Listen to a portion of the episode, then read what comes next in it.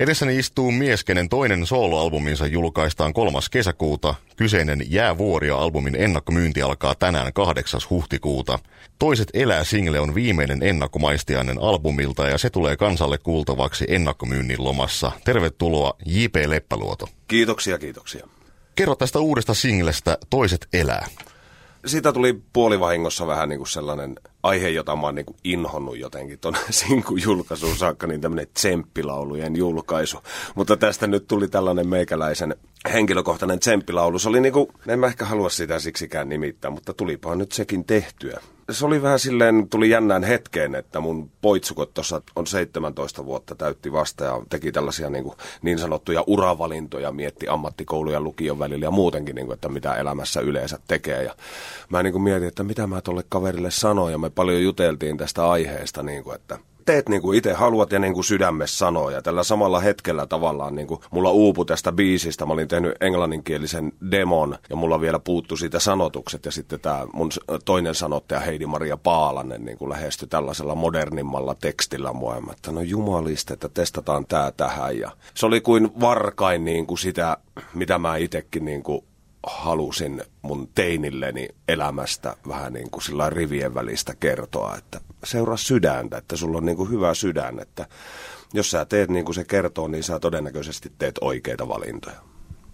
Kyllä, ja voimaannuttava on kyllä oikea termi tähän kappaleeseen, mä oon sen itse päässyt kuuntelemaan. Mä tykkäsin tästä lainista, tää ei toukat ymmärrä sun perhosten kieltä. Joo. Ja, ja siinä on tämmöistä pientä Don't Fear the Reaper -vipoja. Joo, eikä niin pientäkään. Ja mä, mä seison ylpeästi sen takana, että mehän lähdettiin siis, tota, Don't Fear the Reaper on mieletön biisi, ja sit, silloin kun tätä lähdettiin tekemään, että nyt lähdetään ihan törkeästi tällä kulmalla, että mä käytännössä niin kuin pöllin sen riffiin. Siinä on yksi eri sointu verrattuna tuohon Don't Fear the Reaperin riffiin, mutta mä, että mikä ettei, että kyllä muutkin harrastaa niin kuin biisien pöllimistä ja kierrä, kierrätystä tällä, että sitähän rock- ja popmusiikki on, että se on vaan niin kuin kierrätettävä asioita ja tehtävä niitä omalla tavallaan, että samalla tämä on niinku tällainen piilokunnianosoitus niinku Blue Oyster Cultille. Hyvä. Ja totta kai ihan tälleen Quentin Tarantino-fanina, niin kaikki hyvät artistit varastaa. Kyllä, kyllä. Näin se on tehtävä. Mitä me voidaan odottaa tältä tulevalta albumilta? No siitä tuli vahingossa niinku aika iso levy sillain tuotannollisesti, että tem- tempot nousee ja ka- kappaleet on suurempia sillä, että kun tuo mun eka levy oli vähän tällainen niinku puoli akustinen, hitaampi, tunnelmoivampi ja maalailevampi levy, niin tämä on selkeästi niin kuin rockimpia sitten tuollaisia niin kuin isompia niin sanottuja teoksia myös siellä seassa, niin kuin esimerkiksi kappaleet nimeltä Pompeji ja Seireeni. Ja sitten niin kuin jotenkin tälle kakoslevylle muutenkin löytyi se oma linja paljon paremmin sillä, että eka levyhän nyt oli niin kuin yleensä käy, että se ei ollut mikään niin hirveän valmis paketti, vaan siihen oli niin sanotusti koottu vaan niin kuin yhdeksän erilaista demoa. No kyllä siellä niin kuin punainen lanka saatiin totta kai studiossa jollakin tapaa siihen nivottua, mutta se tuotannollinen kulma nyt ei ollut vielä niin selkeä tavallaan, että no, no asiat kehittyy ja nyt ollaan niin kuin tehty tällainen levy ja mä tykkään, että mennään aina kohti jotakin uutta. Ja kyllä se huomattavasti suurempi levy on ja sähköisempi. Hei, sä oot onnistunut pitää itsesi relevanttina jo yhdeksänkymmentäluvulta saakka ja sulla on tiivis ja vannoutunut fanijoukko. Mitä asioita sä nostaisit esille, jotka on toiminut sun eduksi tämän mahdollistamiseksi? No ehkä se on juuri se niin kuin jo jonkunlainen uusiutuminen. Ja iso, iso päätös oli aikanaan totta kai se, tai ei se päätöskään ollut vaan semmoinen transformaatio tuosta niin kuin goottirokkarista niin kuin tällaiseen nykypäivän rokkariin, mitä mä nykyään on. Se, että uskalsi tiedekö ottaa ne goottirokkilaput silmiltä silleen, että kun sitä oli hyvin uppiniskainen ja tavallaan kaikki muu kuin goottirock ja varsinkin meidän omaa musaa niin oli kuuntelematta paskaa. Että sitten niin kuin, tavallaan niistä lapuista luopuminen ja huo, sen huomaaminen, että hetkinen, että näissä muissakin musatyyleissä on ihan mielettömiä juttuja, että miksen mä oon antanut koskaan niin kuin nä, näille mahdollisuutta. Että se on, että uskaltaa niin kuin jotenkin transformoitua tässä ja niin kuin löytää itsensä aina uudelleen ja säilyttää sen niin kuin lapsen innon tähän musiikin tekemiseen eikä leipin. Sä tykkäät käydä puntilla ja kaikista mahdollisista lajivaihtoehdoista äijä harrastuksiin kuuluu myös longboardailu. Mitä urheileminen merkitsee sinulle? Onko heittää mitään mieleenpainuminta longboardaustoria? Oi että on vaikka kuin monta. Se on maailman parasta hommaa, mitä voi tehdä nahkahousut jalassa. se, se, se haava älytö. No näistä meikäläisen pystyy näitä jäätyneistä pulkannaruista. Nyt ei välttämättä sitä saliharrastusta silleen voi päätellä, mutta se on kiva harrastus silleen, että se on vastapainoa kaikelle muulle ja siellä niin kuin kaikki muu unohtuu. Se on hyvin terapeuttista touhua ja mä teen sitä ihan niin kuin kunnon ylläpitämisen takia silleen, että kun tämä laulaminen on niin fyysinen ammatti kuitenkin, että on pidettävä muutenkin itsensä näillä kilsoilla kunnossa kuin, niin kuin pelkästään laulamalla ja sitä treenaamalla. No tuo long, longboarding-hommaa sillä, että Mm, ehkä mieleenpainuvin muisto, mikä siihen tulee ja oikeastaan aika kirkkaastikin on sellainen, mihin mulla koko harrastus huipentui, niin oli tuolla viikon verran Espanjan Ve- Velefikeissä oltiin laskemassa semmoista vähän vajaa seitsemän kilometriä pitkää serpentiinitietä, jossa oli, oliko siinä kaksitoista semmoista tiukkaa hairpinniä. Se oli tällainen iso tapahtuma, jossa meitä laskijoita oli noin sata kolmekymmentä ja siellä oli niinku bussikuljetukset ja telttailtiin siellä vuoren rinteillä ja kurvit oli niinku tehty turvalliseksi heinäpaaleilla ja muuta, ja siellä oli aivan mieletöntä. Meitä oli lauto, laudoilla laskijoita, rullaluistimilla laskijoita ja näillä traikkipyörillä laskijoita, että se oli ihan mieletöntä niin kuin laskea isossa sakissa ja nipuissa kuudesta kahdeksaankymmeneen sitä rinnettä alas. Se oli niin kuin elämäni hienoimpia kokemuksia. Longboarding on, se on silleen, että siinä nyt ei todellakaan kärsi ajatella niin kuin suorituksen aikana yhtään mitään muuta. Että se on jännä laji sillä, että se täytyy olla hyvin zen, mutta silti, silti se on niin kuin ihan raivon aggressiivista.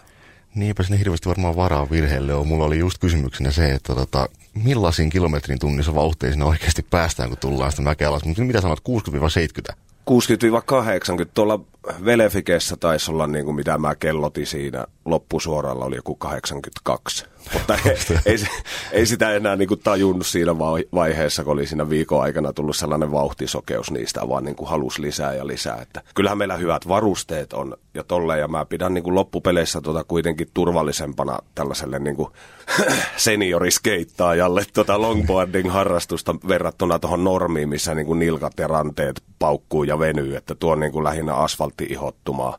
Ja sitten siinä on hyvät varusteet kuitenkin, kun siinä on lähestulkoon niin kuin moottoripyöräilyyn verrattuna umpikypärät ja nahkahouset ja tällä, että kun ne vauhdit on tollasia.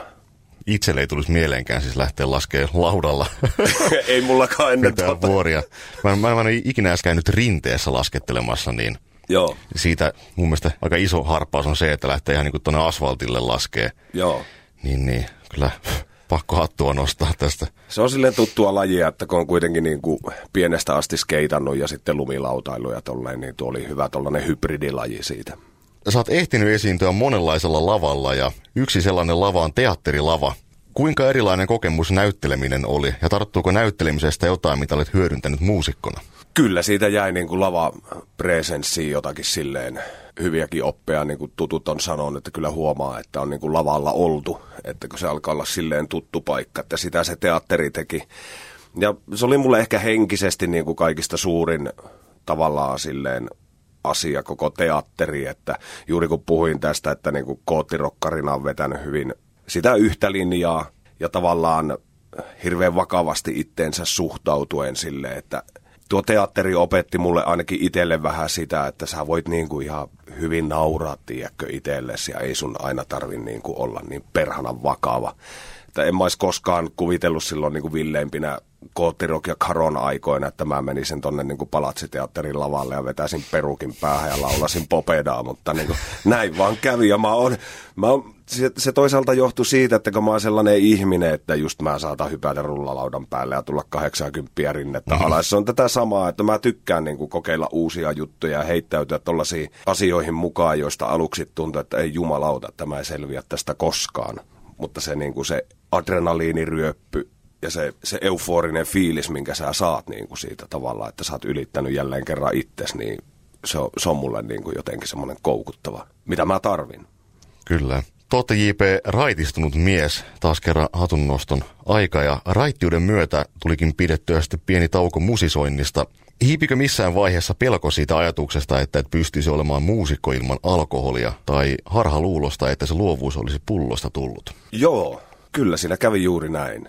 Se oli niin kuin silloin, mulla oli tämä Harmaja-orkesteri, niin se oli Harmaja-orkesterin viimeistä vuotta. silleen, ennen kuin lyötiin sitten pillit pussiin, niin kyllä mä kärsin sellaisesta tavalla, että kun se harmaja musiikki syntyi hyvin pitkälti niin kuin tuosta alkoholin yhteisvaikutuksesta ja siitä, niin kuin, että me vietettiin paljon harmaja-jengin kanssa aikaa yhdessä ja niin kuin juopoteltiin ja tehtiin biisejä ja se kaikki niin kuin tapahtui, biisin teko, keikkailu, studiot, kaikki tapahtui semmoisessa niin kuin pikkupierussa. Että sitten kun se alkoholi jäi pois siitä, niin kyllä se oli hankala niin kuin tavallaan synnyttää se sama fiilis ja tavallaan.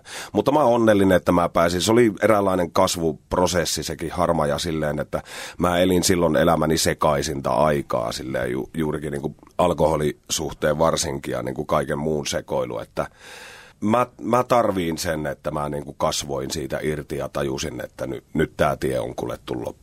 Että mun on pakko keksiä uusia keinoja tehdä tätä asiaa. Että kyllä siitä jäi muutamaksi vuodeksi se, että niin kuin mä en osannut ehkä löytää sitä inspiraatiota sillä tavalla itsestäni vapautuneesti, mitä mä tein sen niin kuin alkoholin kanssa tai krapulassa tai tälleen. Että si- siinä välissä mä tein sitten juuri niin kuin ihan työnä vaan teatteria ja trupakeikkoja sillä ajattelematta sen suuremmin, että mitä mä oon musiikillisesti, kunnes niin kuin ehkä kolme, neljä vuotta meni siinä, että oppi tuntemaan uudelleen itsensä, koska siinä niin kuin raitistuessa ihminen muuttuu aika paljon ja mä oon kuullut sitä myös niin kuin ystäviltä ja läheisiltä silleen, että on miestä eroa niin kuin yöllä ja päivällä, että se masentunut meikäläinen on jäänyt pois. Toki niin kuin ihmisellä on oikeus masentua edelleenkin, mutta ne on erilaisia syitä ja ehkä helpompia käsitellä ja ne joutuu niin kuin kohtaamaan silmästä silmää eikä niin kuin jonkun alkoholihuuruisen verhon läpi, mutta joo, kyllä siinä kesti hetken löytää itsensä uudelleen. Että.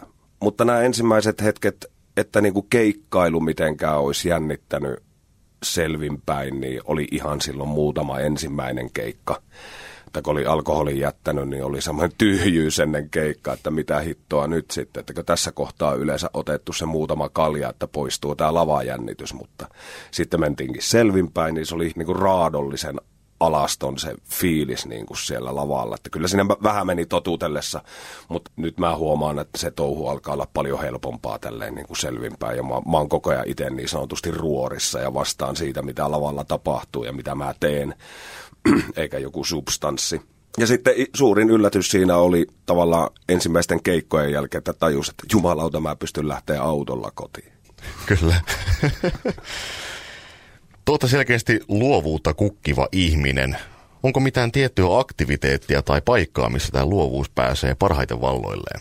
No se on oikeastaan tuollaisten niin kuin hyvien soittokavereiden kanssa, jotka on mulle niin kuin peilejä tuossa musiikintekohommasta. Kyllä mä tiettyyn vaiheeseen teen niin kuin demoja itsekseni kotona, mutta sitten jossain vaiheessa tavallaan se tie tyssää ja mä tarvin siihen niin kuin jonkun kaverin, joka mulla nyt on ollut niin kuin Samuli Erkkilä hyvin pitkälti ja Elias Kahila, Tuomo Sellisti, eli kitaristi ja sellisti, kenen kanssa ollaan biisejä tehty, mutta nyt enimmäkseen niin kuin jotenkin ollaan vielä Samulin kanssa alettu pondaan tuon asian kanssa ja jotakin aina syntyy, kun me ollaan kahdestaan. Mun mielestä se on niin kuin luovin mahdollinen elinympäristö mulle ja mun musiikille. Että mä oon sillain kliseisesti semmoinen yösäveltäjä, että kyllä mulle niin kuin yö on sitä kaikista niin kuin inspiroivinta aikaa, missä kaikki mun biisit tavallaan sen alkusysäyksessä saa. Että kun muu perhe menee nukkumaan, niin mä vetäydyn itsekseni omaan huoneeseen ja otan kitaran kouraa ja sanelukoneen ja vaan laittaa ideoita ylös ja seuraavana päivänä sitten kun puolen päivän aikaa heräilee ja porukka on kadonnut kouluun ja töihin, niin mä alan niitä laittaa tietokoneelle ylös. J P Leppäluodon albumi Jäävuoria ilmestyy kolmas kesäkuuta ja seuraavaksi Radio yhdeksänsataaviisikymmentäseitsemän ensi kuuntelussa uunituore single Toiset elää. Kiitos J P haastattelusta. Kiitoksia.